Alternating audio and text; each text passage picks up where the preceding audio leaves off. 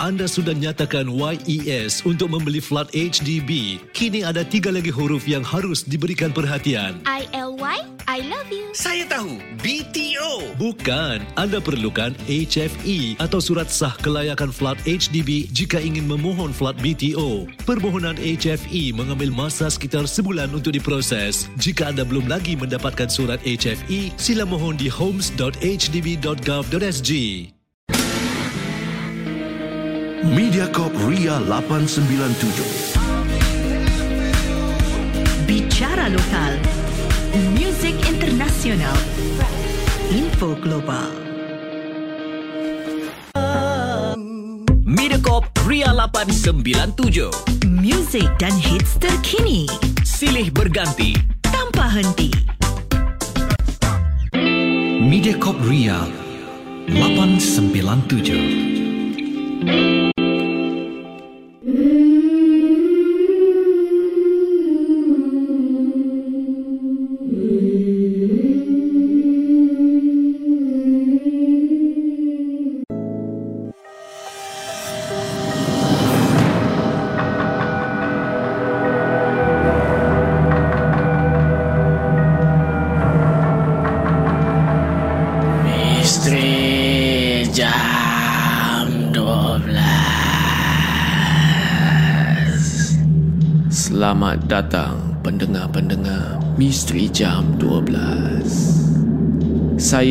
Akan menemani anda setiap malam Isnin hingga Jumaat Tepat pada jam 12 malam Sebelum anda tanya Suara siapa pula ni di Misteri Jam 12? Biarlah saya memperkenalkan diri saya ini. Nama saya Hafiz Aziz dan saya dari UXM. UXM adalah YouTuber di Singapura yang membuat konten-konten seram di YouTube. Dan kali ini saya teruja sangat untuk kongsikan kisah-kisah dan pengalaman seram kepada pendengar Misteri Jam 12 Gerun Malam. Sebelum saya bermula, saya ingin ingatkan kepada anda semua, jangan mudah percaya atau terbawa-bawa dengan kisah yang saya akan ketengahkan nanti. Dan ambillah kisah-kisah ini sebagai satu hiburan sahaja. Pada malam ini, kami ada Ajim yang akan kongsikan kisahnya yang menyeramkan. Seram atau tidak, kita tak tahu lagi. Jadi, dengarkanlah kisah daripada Ajim. Selamat malam semua dan selamat malam Hafiz. Nama saya Ajim dan saya ingin bercerita kisah mistik yang terjadi dekat saya. Kisahnya macam ni. Saya balik kampung sebab kontrak kerja saya ni dah habis. Macam biasalah. Bila jadi freelancer ni kerjanya memang merayau je. Pada satu petang tu, saya keluarlah. Lepak dengan kawan-kawan saya kat Takraw punya tempat. Daerah sekolah sana. Dan saya ni jumpa kawan-kawan lama untuk sembang itu dan ini. Dan nak dijadikan cerita. Seorang kawan dari kampung sebelah ni nama dia Aizul. Dia minta tolong untuk tengok-tengokkan rumah dia. Dan rumah tu adalah rumah pusaka keluarga dia. Dia ni nak keluar selama dua hari. Disebabkan dia kata ada urusan hal tanah di bandar. Dan tak tahulah kenapa dia ni nak juga saya yang dia bagi amanah tu. Mungkinlah dia percaya saya lebih berbanding kawan dia yang lain. Yang kemungkinan ada juga rekod jenayah. Selang beberapa hari selepas tu, sebelum si Aizul ni nak pergi bandar dengan bini dia, dan rumah tu pun kosong. Selepas subuh lagi dia dah bagi saya kunci rumah dan dia suruh onkan lampu sebelum malam. Dari lampu depan, lampu bawah rumah dan segala lampu lah dia minta untuk hidupkan. Dan juga bagi ayam dia lah, itik dia lah untuk makan. Saya pun cakap okey. Sebab dia pun banyak sedekah duit masa saya tengah pokai dulu. Dan selepas petang hari tu, agak terlambat jugalah saya nak pergi rumah si Aizul. Dalam pukul 6 suku gitu. Saya tergesa-gesa capai kunci motor abang saya dan saya terus merempit. Oh ya, yeah. kalau kat bandar ni enam setengah, tu hari memang dah hampir-hampir gelap dah. Sampai je rumah si kawan saya ni. Saya pun parking motor saya tepi jalan. Saya pun keluarkan kunci rumah si Aizul ni. Agak banyak juga kunci dia. Semua hampir sama. Sampai saya tak tahu mana satu kunci pintu depan ni. Tapi ada satu kunci ni jenis mortis key yang memang saya tahu ni kunci pintu belakang. Dan yes betul. Memang itu kunci belakang pun. Sampai je saya kat pintu belakang tu, saya pun buka pintu siap ingsil pintu itu berkeriut lagi. Macam penambah perisa efek macam dalam cerita seram. Saya guna je lampu flash dari telefon saya. Saya pun tercarilah kat mana switch lampu rumah tu. Dari hujung rumah ke hujung rumah saya cari. Baru saya jumpa switch lampu depan dan ke ruang tamu. Biasalah rumah kampung ni ada yang ikut suka hati dia Mana dia nak letak depan Swiss dia letak lah Dan merata buat wiring lampu rumah. Letak Swiss pun memang tak betul dan tak tentu. Yang ada boleh jadi tepi jamban. Dan lampu yang last ni lampu bawah rumah. Swissnya betul-betul ada kat sudut dapur Dalam keadaan gelap nak ke dapur tu Mata ni pun melilau-lilau Sampailah mata ni terpandang dekat meja makan sana yang buatkan saya agak tersentak. Cuba bayangkan dalam gelap-gelap malam tu, saya nampak ada orang tua pakaian dia memang kotor yang sedang duduk di kerusi meja makan tersebut. Dan orang tua tu sedang makan dan sedang duduk memandang ke arah lain. Masa ni saya belumlah rasa seram sangat. Cuma rasa cuak sikit je. Dan saya pun tak tahulah Kenapa saya cakap macam ni uh, Nek, saya nak on lampu ni Nek Aizul yang suruh saya tadi Para pendengar semua Kalau anda nampak seorang nenek tua Dalam rumah yang kosong dan gelap Apa korang buat? Nak tahu apa si Ajim ni buat? Kita nantikan di bahagian kedua sebentar lagi. Jangan ke mana-mana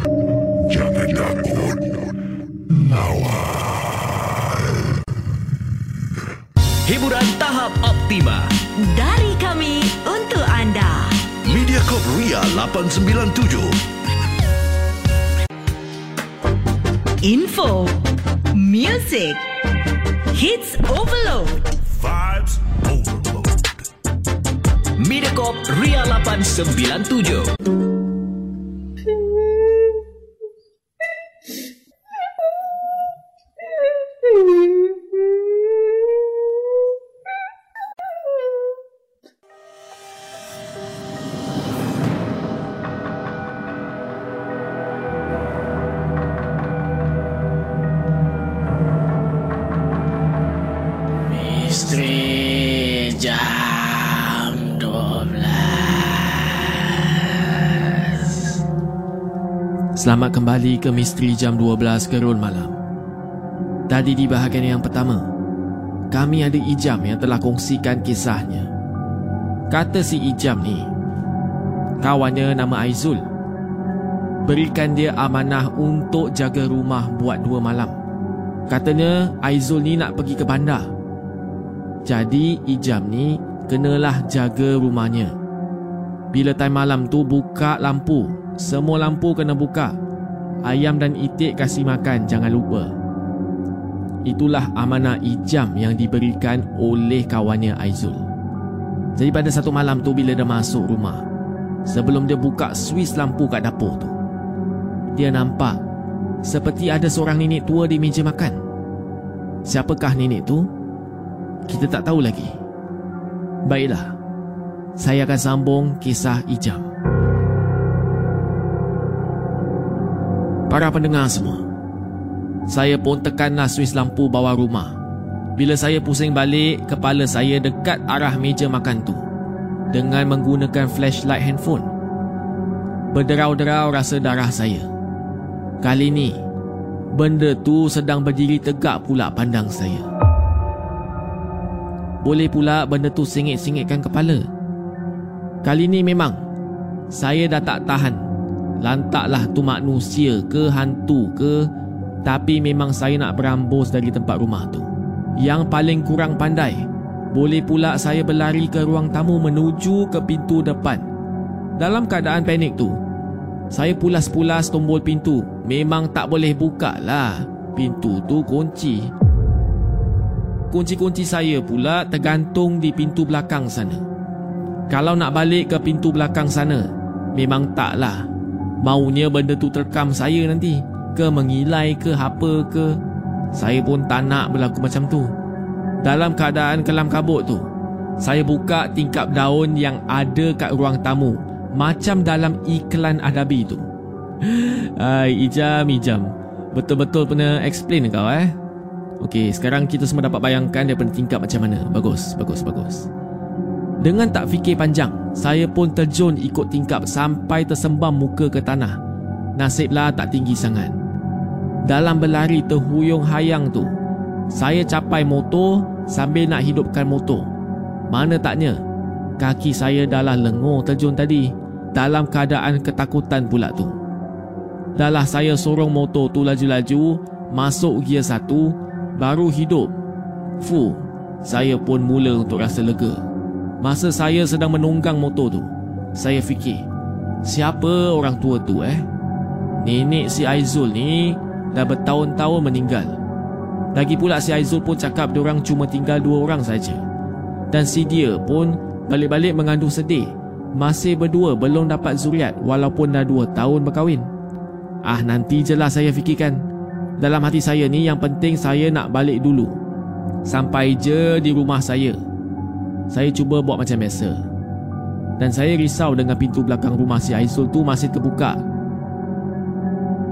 Nasib baik ada abang saya kat rumah saya tu. Jadi saya pun story lah kat dia. Saya bagi tahu apa yang jadi. Bang, kau pergi rumah si Aizul boleh tak?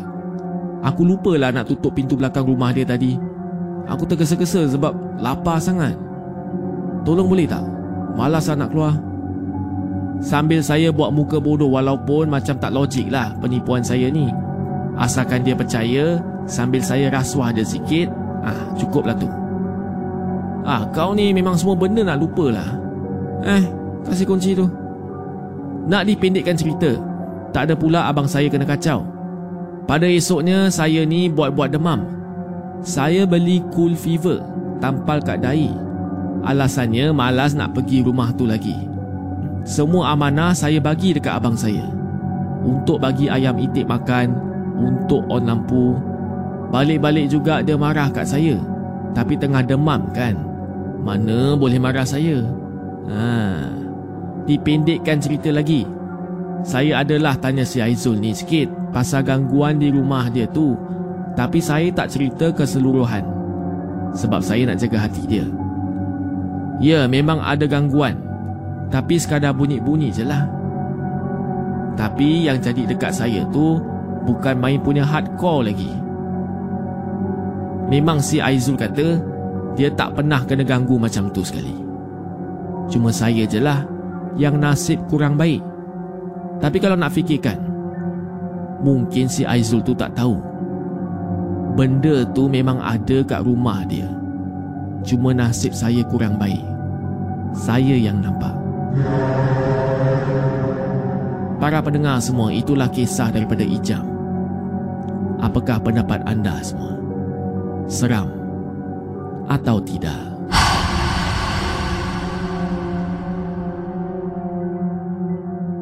Ingin saya ingatkan lagi, jangan mudah percaya dengan kisah-kisah yang diketengahkan. Anggaplah kisah-kisah ini sebagai suatu hiburan sahaja.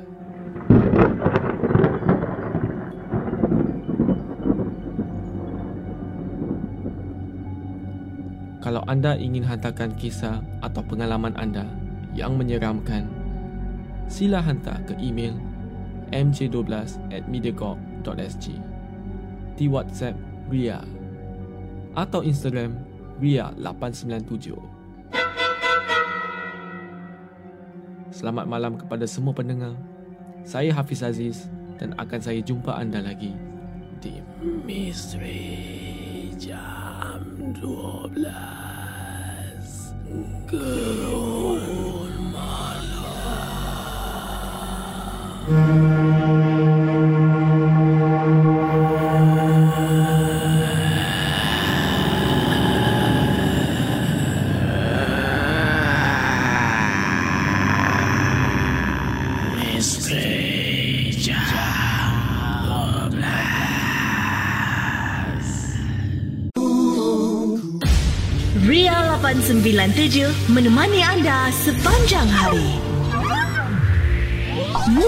Turun aplikasi Mi Listen atau dengar kami di milisten.sg.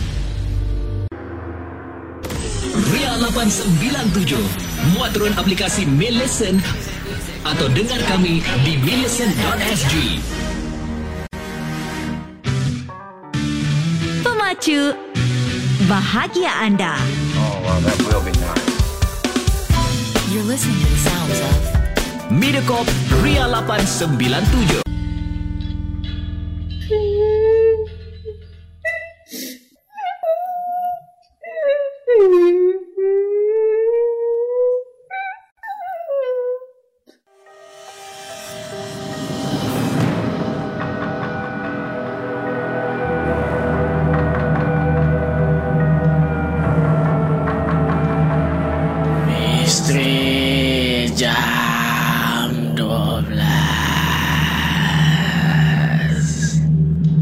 Selamat datang pendengar-pendengar Misteri Jam 12 Saya akan menemani anda setiap malam Isnin hingga Jumaat Tepat pada jam 12 malam Sebelum anda tanya Suara siapa pula ni di Misteri Jam 12? Biarlah saya memperkenalkan diri saya ini. Nama saya Hafiz Aziz dan saya dari UXM.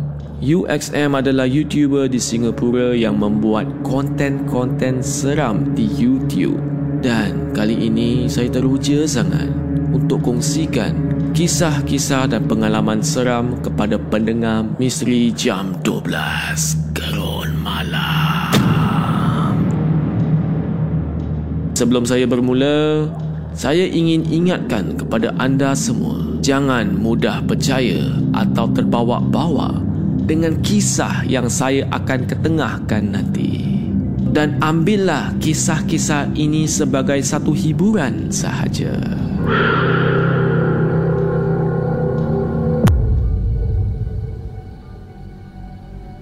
Pada malam ini, kami ada Badrul yang akan kongsikan kisahnya yang menyeramkan. Seram atau tidak, kita tak tahu lagi. Jadi, dengarkanlah kisah daripada Badrul.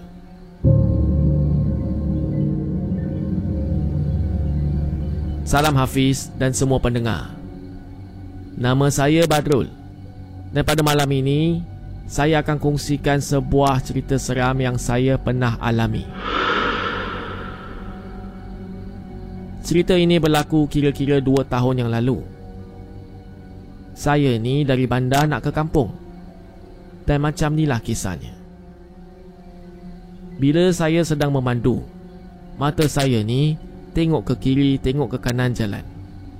Dan sesekali mata saya ni menjeling kat jam yang ada dekat tepi meter kereta saya ni. Sudah hampir 12 tengah malam. Jalan raya dah gelap dah. Maklumlah. Jalan kampung memang macam tu. Memang tak ada lampu jalan. Kalau ada pun, dekat-dekat simpang masuk di beberapa jalan kecil. Saya toleh keluar tingkap pada masa tu. Langsung tak nampak kelibat binatang dekat langit. Mungkin jap lagi hujan lah. Sambil tengah drive ni, mulut saya ni bersiul ikut lagu dari radio saya ni. Tapi tiba-tiba saya tersetak. Sebab saya tertoleh kat tepi jalan. Yang ada bus stop. Yang bus stop tu memang dah lama lah. Sebab saya tengok bus stop tu macam anytime boleh roboh. Saya nampak sosok seorang perempuan duduk ke atas kerusi tu. Jadi saya pun perlahankan kereta saya menuju ke sana. Saya berhenti betul-betul kat tepi jalan sebelah bus stop tu. Saya nampak seorang perempuan tua tengah duduk seorang-seorang kat situ. Jadi saya pun buka tingkap sambil tanya dia. Salam cik.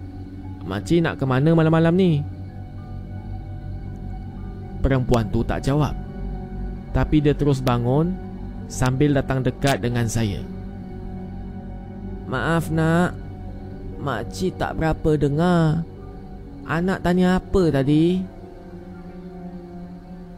Pada masa tu, makcik tu dah dekat dengan kereta saya. Barulah saya nampak muka makcik tu dengan jelas.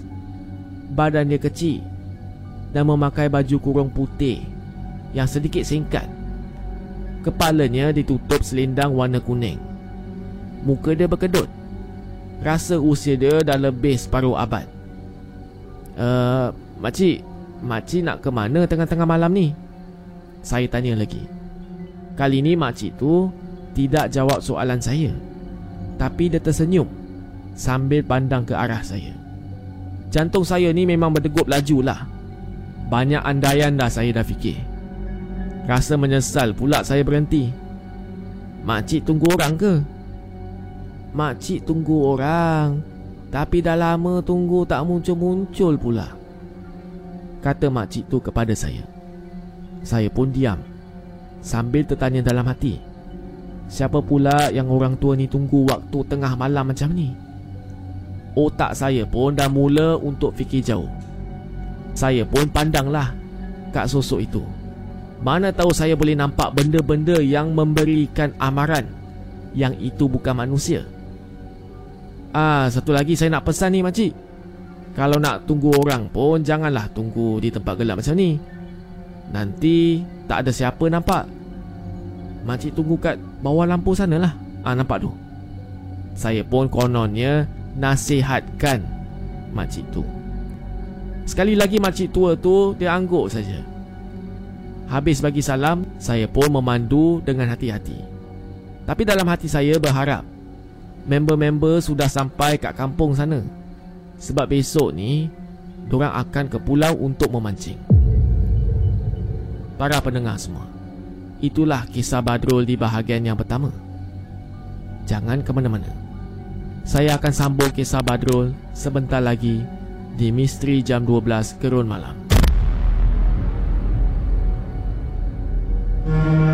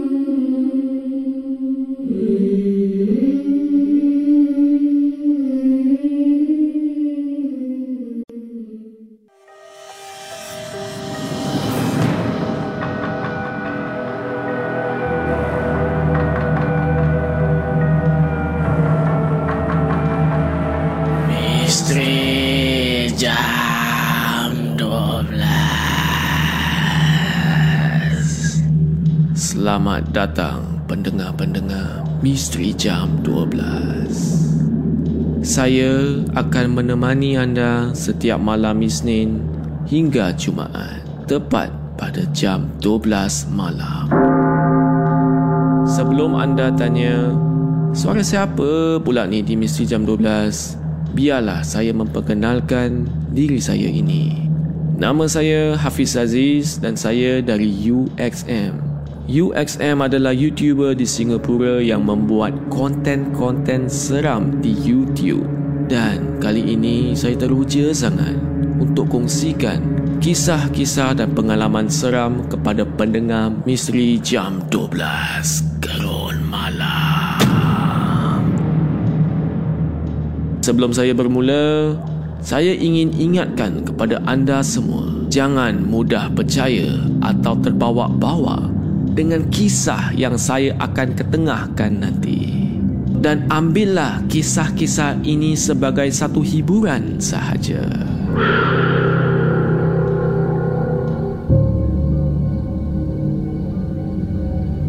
Selamat kembali ke Misteri Jam 12 Gerul Malam. Tadi di bahagian yang pertama, kami ada Badrul yang telah kongsikan kisahnya yang menyeramkan. Baiklah, saya akan sambung kisahnya. Jam dah pun tunjuk 12.30 malam. Rasanya kalau tak ada apa-apa, mungkin dalam 2 jam lagi saya akan sampai kat kampung. Bila saya tengah leka memandu kereta saya, tiba-tiba saya dengar bunyi yang kuat dekat bawah kereta. Bunyi macam saya ni terlanggar benda besar atau benda yang keras. Saya dengan cepatlah hentikan kereta saya. Terus saya ambil lampu suluh yang besar dan saya cek dekat bahagian depan kereta. Langsung saya tak nampak benda yang cala atau kesan terlanggar sesuatu.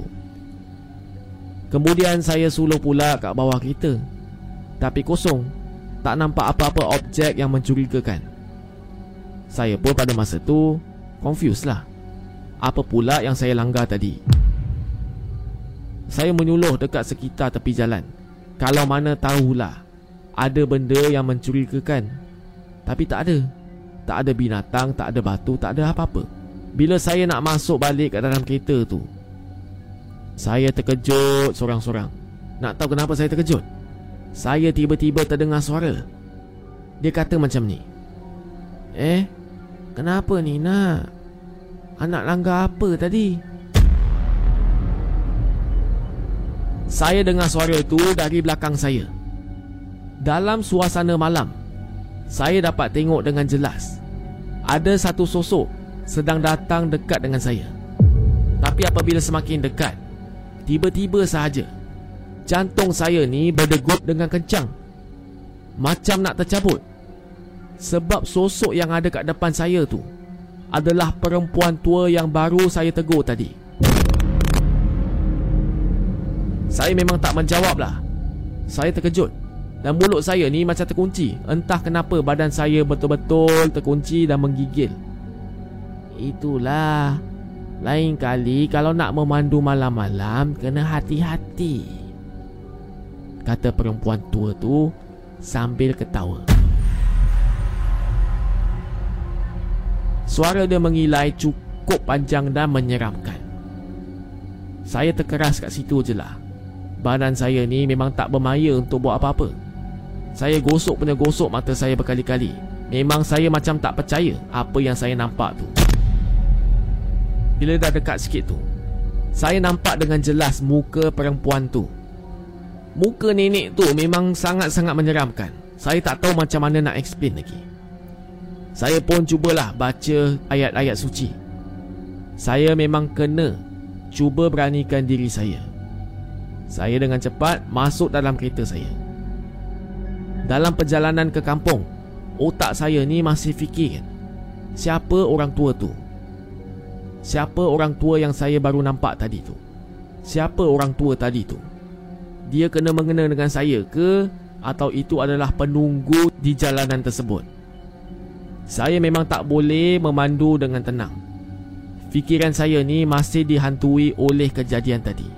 Pada masa itulah eh Saya betul-betul takut jadi saya pusingkan saya punya side mirror dan rear view mirror saya ni. Saya tak nak lah takut-takut dia tiba-tiba kat belakang saya ni.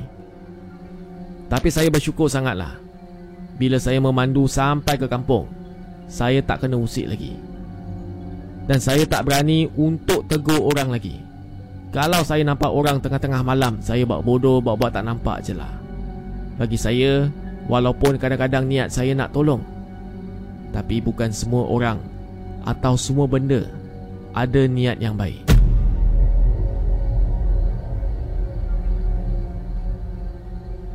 Para pendengar semua, itulah kisah daripada Badrul. Apakah pendapat anda?